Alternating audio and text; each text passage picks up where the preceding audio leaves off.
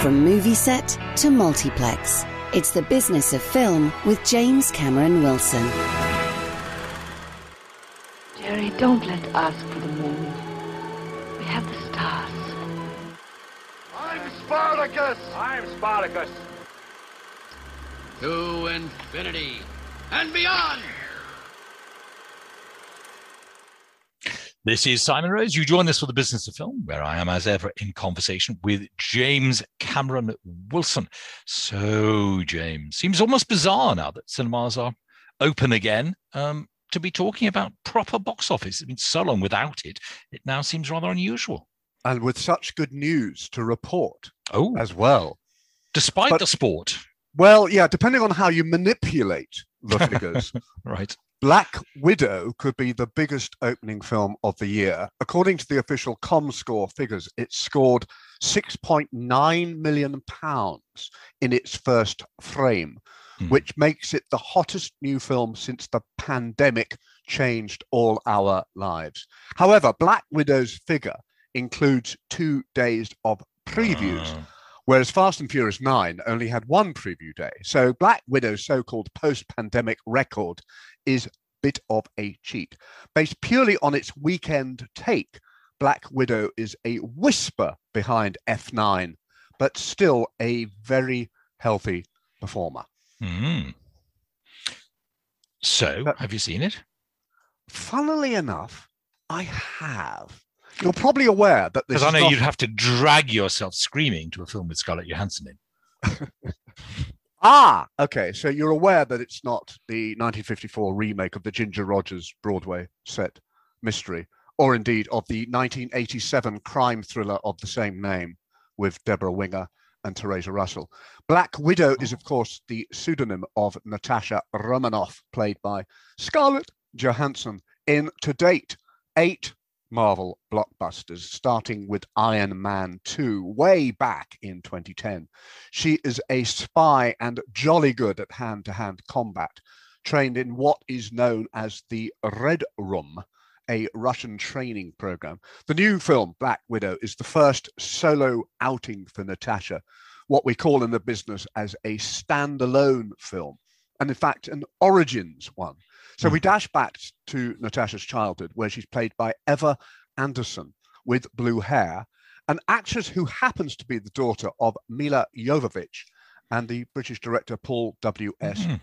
Anderson. Now, I'm a real stickler for detail, and Black Widow, the film, not the spy, gets a lot of the detail right. Enough so that I was already making a mental note of catching the film at a later date, as there is so much in it.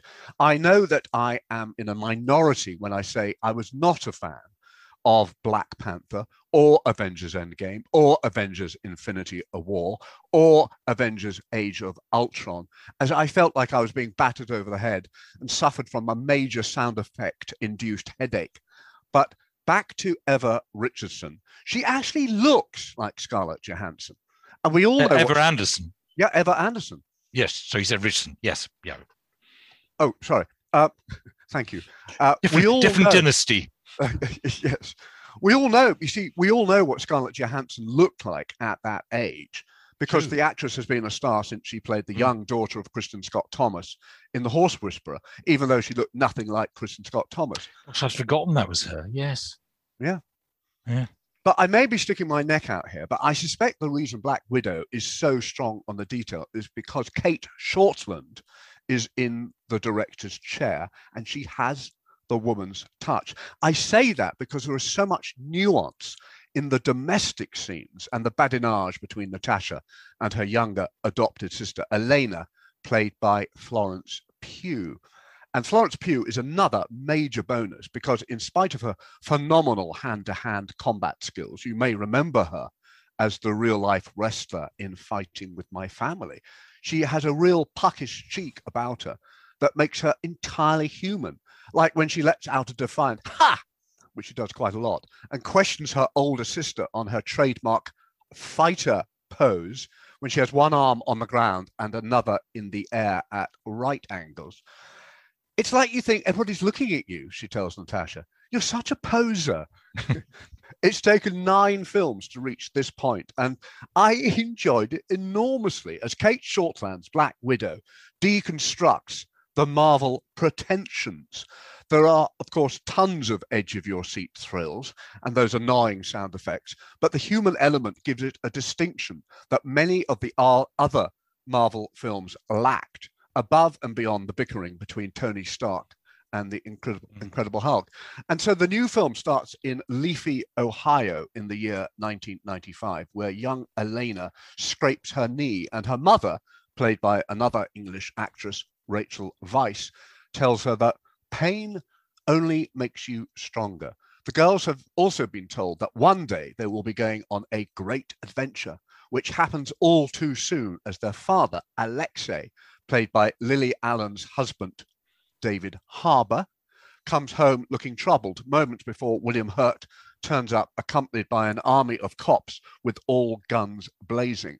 But Rachel's Melina, who we find out was also trained in the Red Room, and Alexei seem well prepared for this eventuality, piloting their own private aircraft as they set off for Cuba, with Alexei still hanging onto the plane's wing. This, of course, is no ordinary family. We jump forward 21 years and find Natasha still on the run from William Hurt, but always one step ahead, ending up in Norway. In con- contrast, Elena is now in Morocco working as a sniper under, con- under the control of the Red Room's General Dreykov, played by Ray Winstone with a very interesting accent it gets complicated. But Ray Winstone is controlling an army of females. Have we ever heard Ray Winstone saying an accent other than his own before? I'm trying to think. Oh, he must have done. He and must have done, but I... good. And the critics have been rather cruel to him. Oh, right. Deservedly so. He's terrible. okay, it's a shame. It's an actor I like. Well, he he can be good when he's doing his own thing, mm. but hmm. he's controlling an army of female assassins with a form of mind control which can be neutralized with a certain substance contained in a set of files which Elena has sent to Natasha in Norway.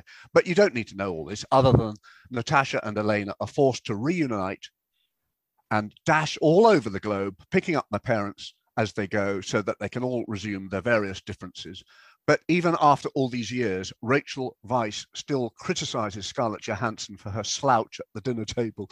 I was really beginning to feel sorry for her. And all she's trying to do is save the world.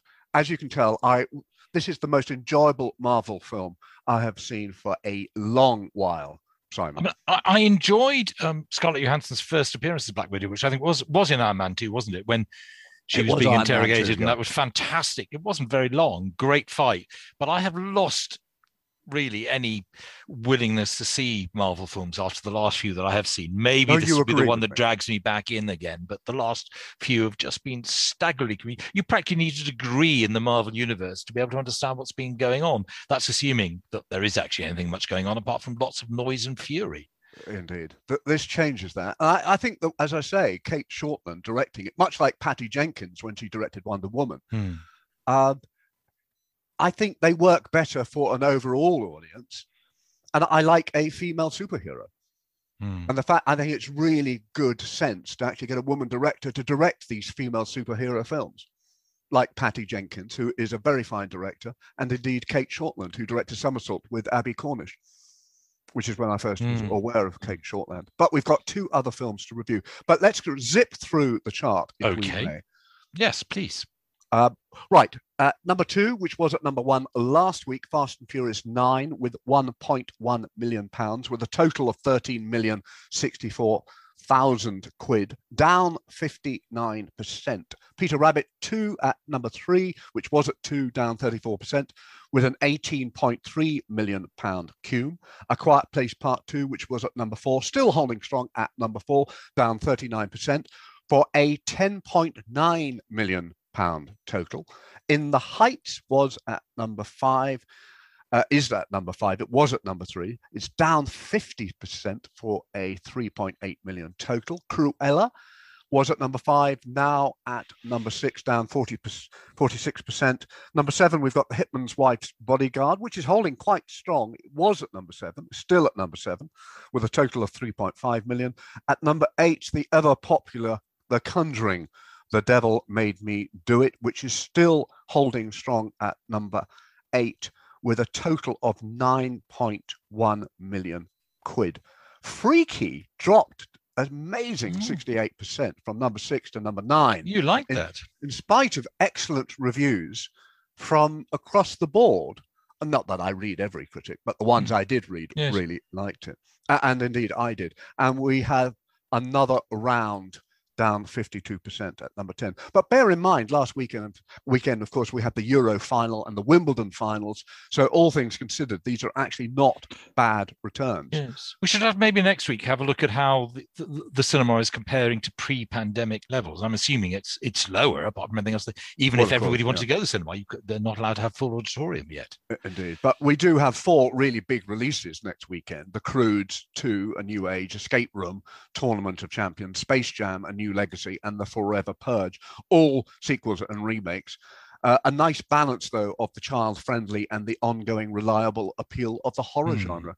Yes, not many of those I think would appeal to me. Um, James, perhaps a moment though for us to take a very quick break.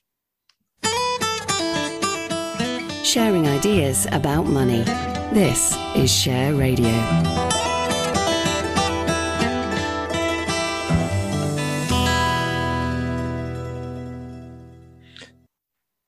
This is Simon Rose. You're uh, listening to the Business of Film on Share Radio, where I'm in conversation with James Cameron Wilson. So you mentioned you had another two films to review, having looked at the chart, which is led by Black Widow, which may or may not be the most successful film so far of the pandemic. I suspect your view is not, but only just by a whisper. So where are we going now? Well, I was writing a profile of Peter Sellers for a new book Hmm. I'm working on, and I'd forgotten that he once directed a film, the satire Mr. Topaze, adapted from the play by Marcel Pagnol. It wasn't particularly well received, and he never directed again. Hmm. Likewise, a new film, which I didn't review for this program, Land, was directed by the actress Robin Wright and was likewise rather dismissed by the critics, which is probably why I didn't bother to see it. However, without checking the reviews first, I did sit down and watch the new Netflix release, The Waterman, which marks the directorial debut of the actor David Oyelowo. It's an original screenplay by Emma Needell and so impressed O. Oyelowo that he took it on as a producer. And when the director fell through, who remains unnamed, he took over the directorial reins as well. He he stars in it and he plays an ex-navy man who moves to a lush backwater called Pine Mills with his wife Mary, portrayed by Rosario Dawson. It's it's an unusual piece, and like A Monster Calls, released four years ago, it's about a boy coming to terms with his mother's cancer and seeking the help of a mythical monster. Did you see A Monster Calls with Liam Neeson as a tree? No, I, mean, seem to remember very you talking about it. For some reason, with I Felicity didn't. Jones. Very, it was a very good film. I just didn't know who it was aimed for. But in tone, A Monster Calls and The Waterman could not be more different. As A Monster Calls, I felt was geared more towards adults and far too horrific for children, Hmm. like a Grimm's fairy tale gone all hammer horror. The Waterman of the title of Oyelowo's film is a mythical being talked of by the children in the town and commemorated by graffiti. The story goes that he discovered a precious stone with healing powers with which he hoped to revive the body of his wife, who was drowned along with the other folk when a dam burst. Our protagonist is Gunner, an 11 year old boy with some remarkable gifts of his own, along with a voracious reading habit. He is a very talented artist and is concocting a graphic novel which devours his time and prevents him from comprehending the full extent of his mother's illness, who is suffering from leukemia, a cancer of the blood. And she would have it no other way. But once Gunner catches her in the bedroom without her turban on and sees she is bald, he goes into emotional free fall. Feeling distance from his father, who can never seem to do anything right, he decides to solicit the help of a local girl, Jo, played by the 13 year old Amiah Miller, who is sleeping rough and charging the local children pocket money for recounting stories of the waterman. So Gunner and Jo team up to embark on an adventure in the nearby woods to track down the Waterman and enlist his healing powers. For Jo, of course, it is all a prank, although she is drawn to Gunner as she has her own issues with her father. Essentially, a Yellow Oyelowo's film is an adventure for slightly older children, complete with beautifully drawn animated inserts reflecting Gunner's own graphic novel and overtones of magic, which may or not be an extension of the children's imagination. It is a stunningly realized film, and the 11 year old Lonnie Chavis is a most engaging presence, like Lewis McDougall in A Monster Calls, on the cusp of becoming a man, but still young enough to believe in the curative properties of magic. And like the best of films, it is fully, it is full of telling detail, from the carefully choreographed color scheme to the narrative links that tie the whole thing together.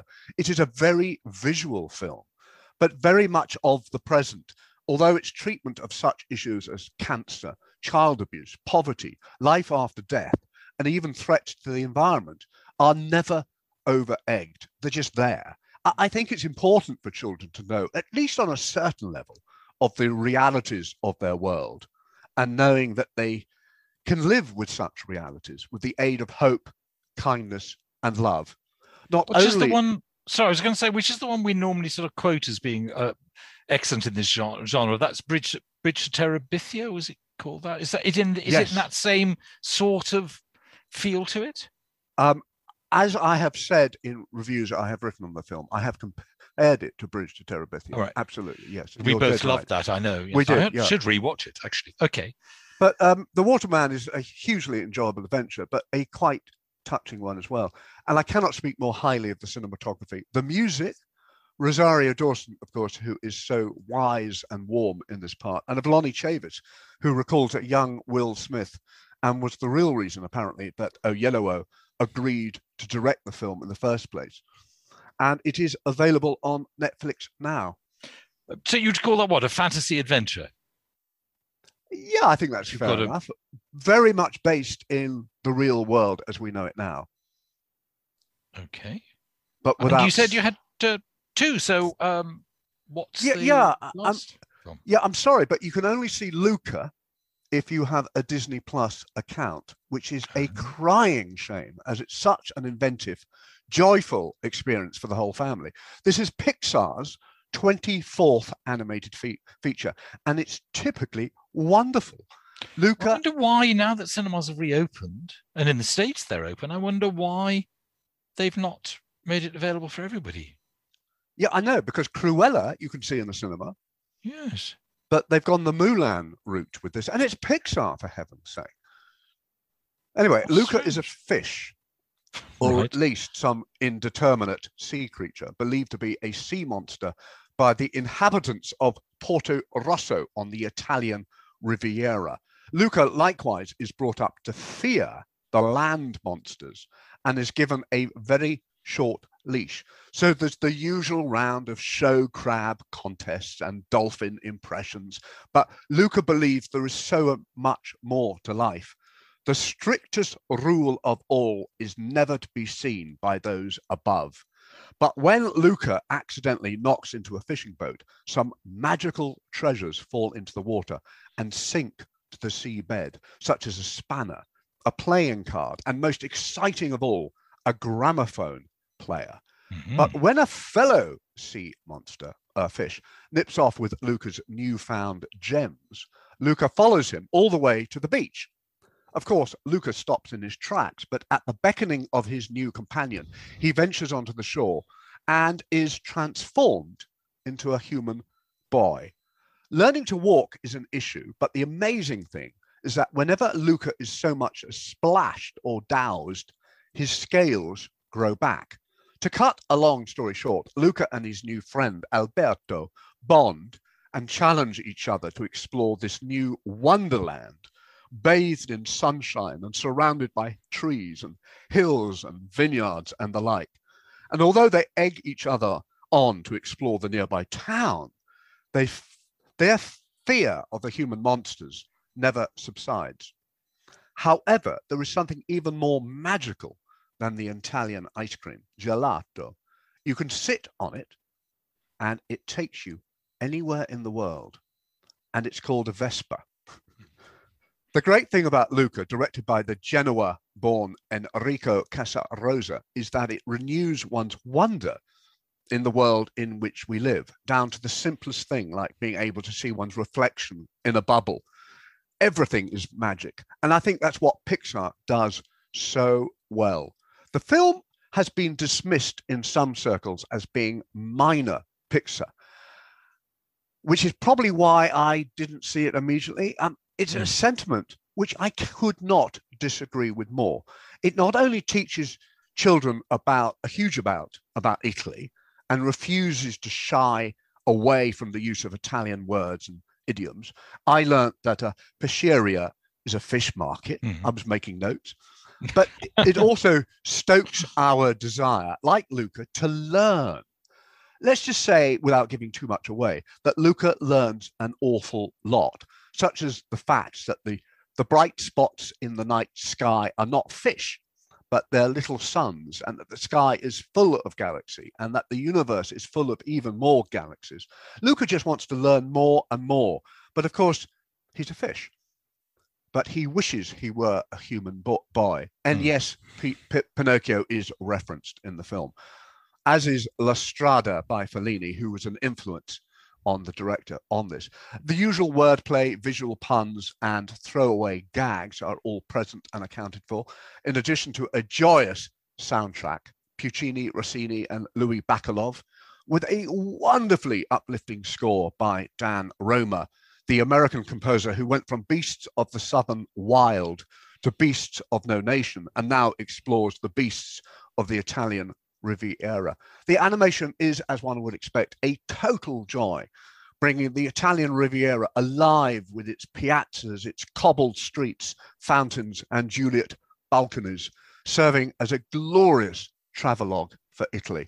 The other thing I loved about the film is that the dialogue just feels so fresh.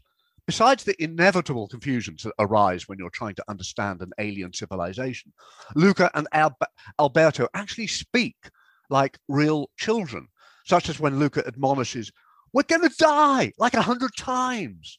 And you can just hear a child saying that. Mm. But it's the message that other worlds and the inhabitants that reside in those worlds are not to be feared, but to be understood and to be befriended. And in an age when xenophobia is still an issue, particularly this week, Luca has a lot to say, even as it entertains and reinstates our lust for life. When it ended, I was just sitting there with a big smile on my face and just a great glow. And I can't wait to get it on DVD or Blu ray. It's just a shame you can't see it on the screen because it is a visual delight. Much I as- noticed. Yeah, go on. Sorry, James. I noticed this week Sainsbury's decided to stop selling uh, DVDs and CDs. It will no longer be selling them. So um, clearly, they are So not none of this world. So you can now really only see films in the cinema. Yeah, it's it's. Oh, unless you strange. I wonder why. I wonder why um, Pixar not released it. And I'm also trying to think. I mean, obviously, you love this, with the exception of the Cars films, which I never really li- liked. I, No, has no. Pixar made any other Duff movies? I mean, its record is amazing. It is quite extraordinary. Who made The Good Dinosaur? I would have to look up. Was that? That wasn't Pixar. I, I can't remember now. Um, see that. because I, I was underwhelmed by that, but that may not have been Pixar. No. But just wonderful. I can It still was, remember. Okay. st- It was Uh, Pixar. oh, yeah, that is the one time that they fell down. The Good Dinosaur. Yes, It no, was the I don't- second cartoon of 2015. I don't know that one. I can still remember when we got the first sort of tiny short films from Pixar. Oh, indeed, yeah, Extraordinary. they are amazing. How far they have come in um, not very long, I guess, certainly within our lifetimes. Anyway, so that is Luca, and it's available only on Disney Plus. But if you don't have that and you do have Netflix, there's always the Waterman. James, thank you very much indeed. Uh, I've been talking to James Cameron Wilson, who will be back with more business to film at the same time next week. I want to be alone.